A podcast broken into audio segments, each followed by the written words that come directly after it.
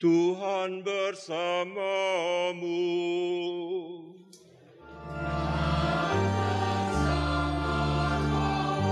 Inilah Injil suci Yesus Kristus menurut Santo Lukas.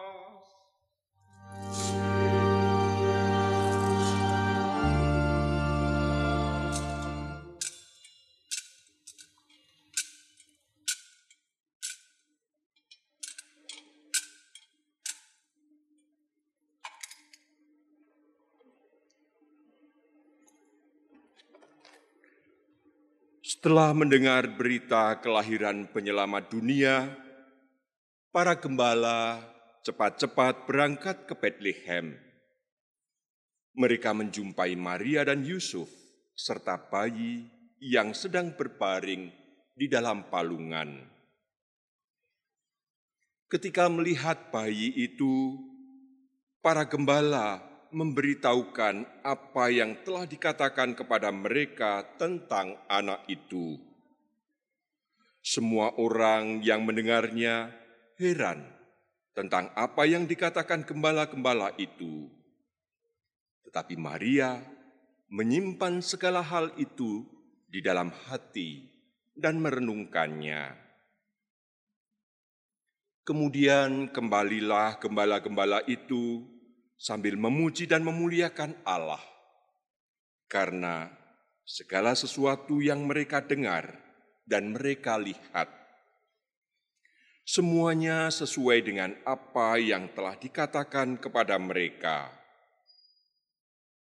Ketika genap delapan hari dan ia harus disunatkan, ia diberi nama Yesus, yaitu nama yang disebut oleh malaikat sebelum ia dikandung ibunya.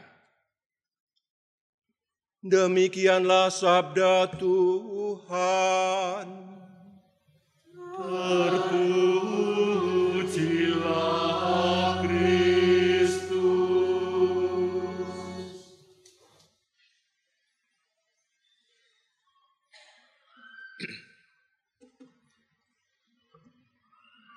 Sungguh kita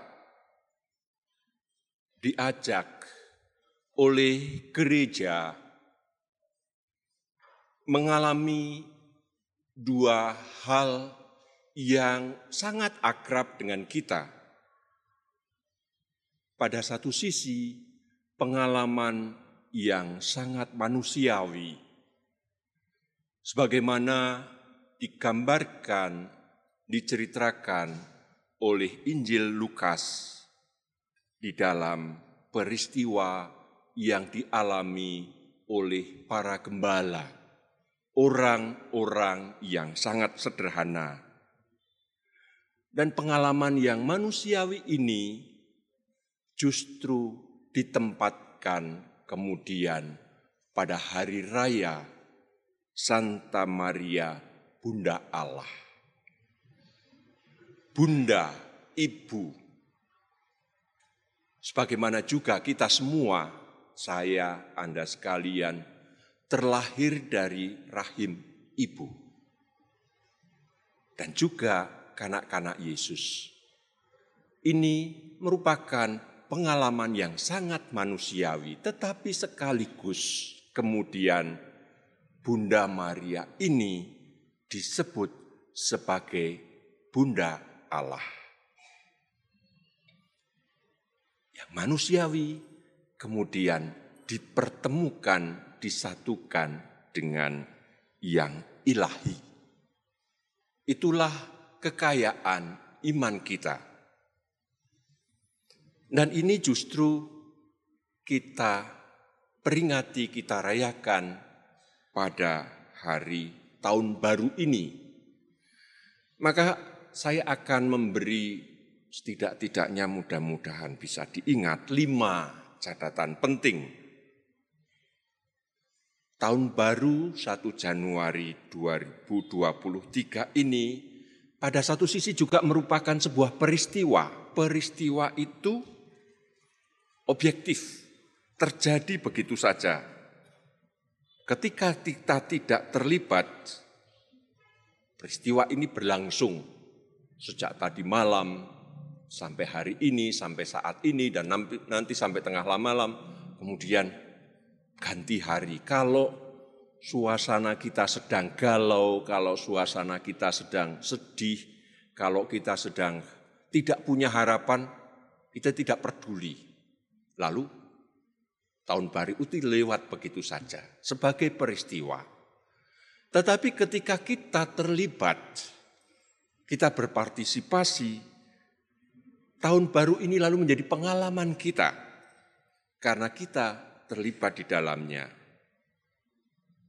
Ada orang-orang yang memilih merayakan tahun baru di gunung. Menempuh perjalanan dulu ke gunung, ada yang pergi ke laut.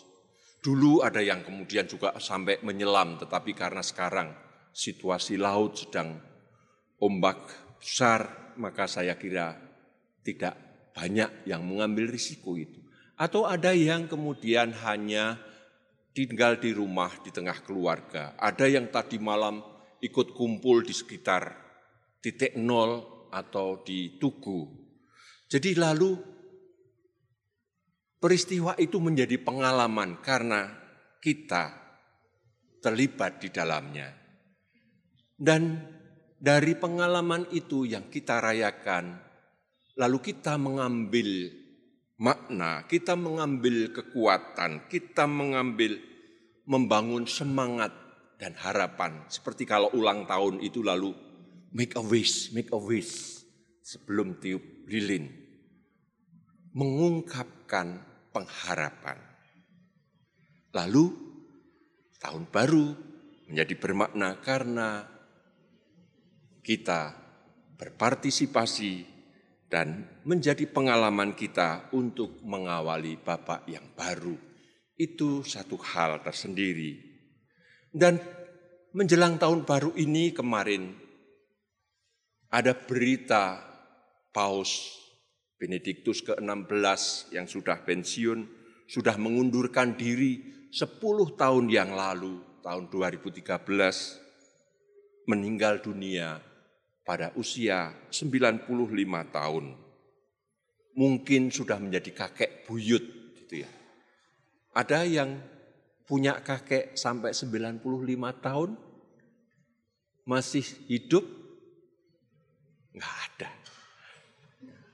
Tetapi paus yang sudah pensiun ini, yang sudah mengundurkan diri dari tugas-tugasnya, toh masih dikenang maka banyak berita berseliweran dan saya sendiri juga menerima ungkapan duka cita dari banyak pihak.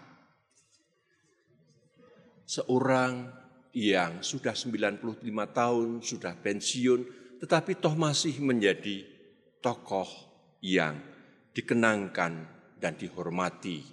Itu peristiwa hal yang kedua yang ketiga, setiap tahun baru tanggal 1 Januari Paus akan memberi berkat kepada warga kota Roma dan kepada dunia disebut urbi et orbi. Urbi, kaum urban, berkat untuk warga kota yang mengawali tahun baru berkat untuk warga dunia global yang menambahkan sesuatu yang baru dari tahun ini.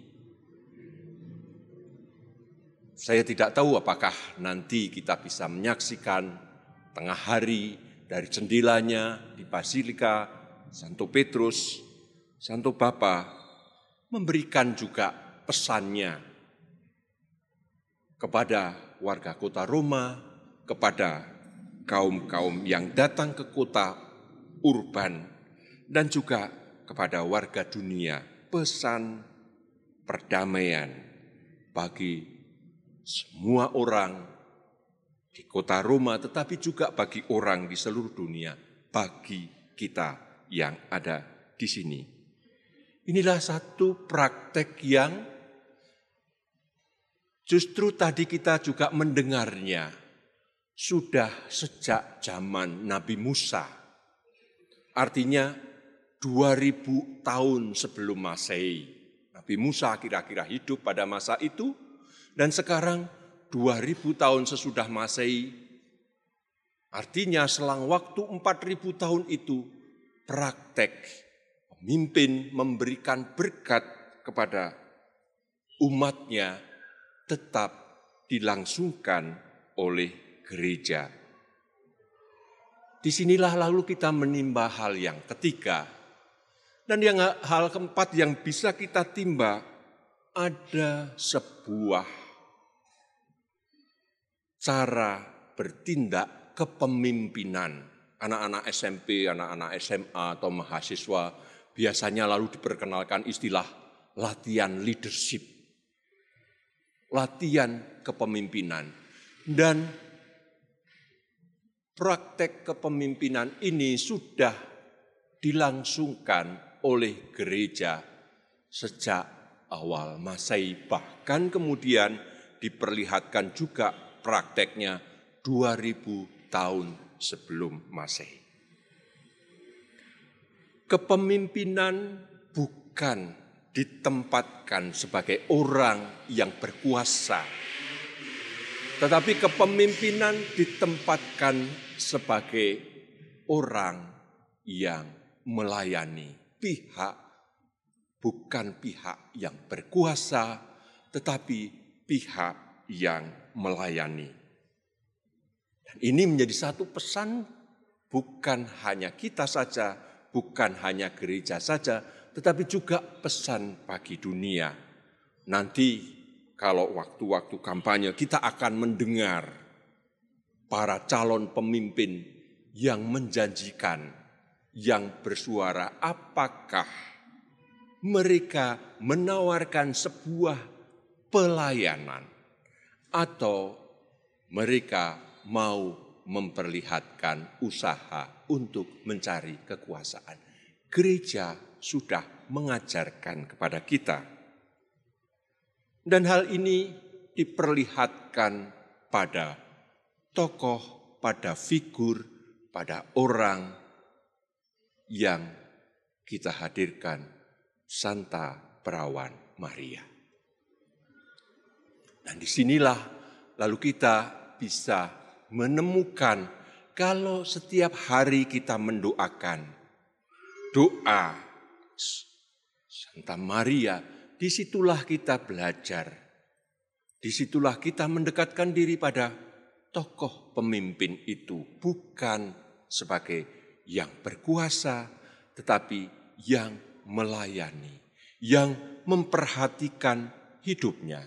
Kadang-kadang kita jengkel kepada ibu kita, kadang-kadang kita jengkel kepada ibu guru, kadang-kadang kita jengkel pada orang-orang yang ada di sekitar kita, yang sebenarnya justru mau hadir di dalam pelayanannya. Kepemimpinan yang melayani. Dan dengan demikian kita mendapatkan beberapa hal. Yang benar, pengalaman sebagai sebuah kebenaran, kebenaran yang diajarkan, yang baik, kebaikan yang dipraktekkan di dalam hidup. Yang kemudian dirasakan oleh banyak orang.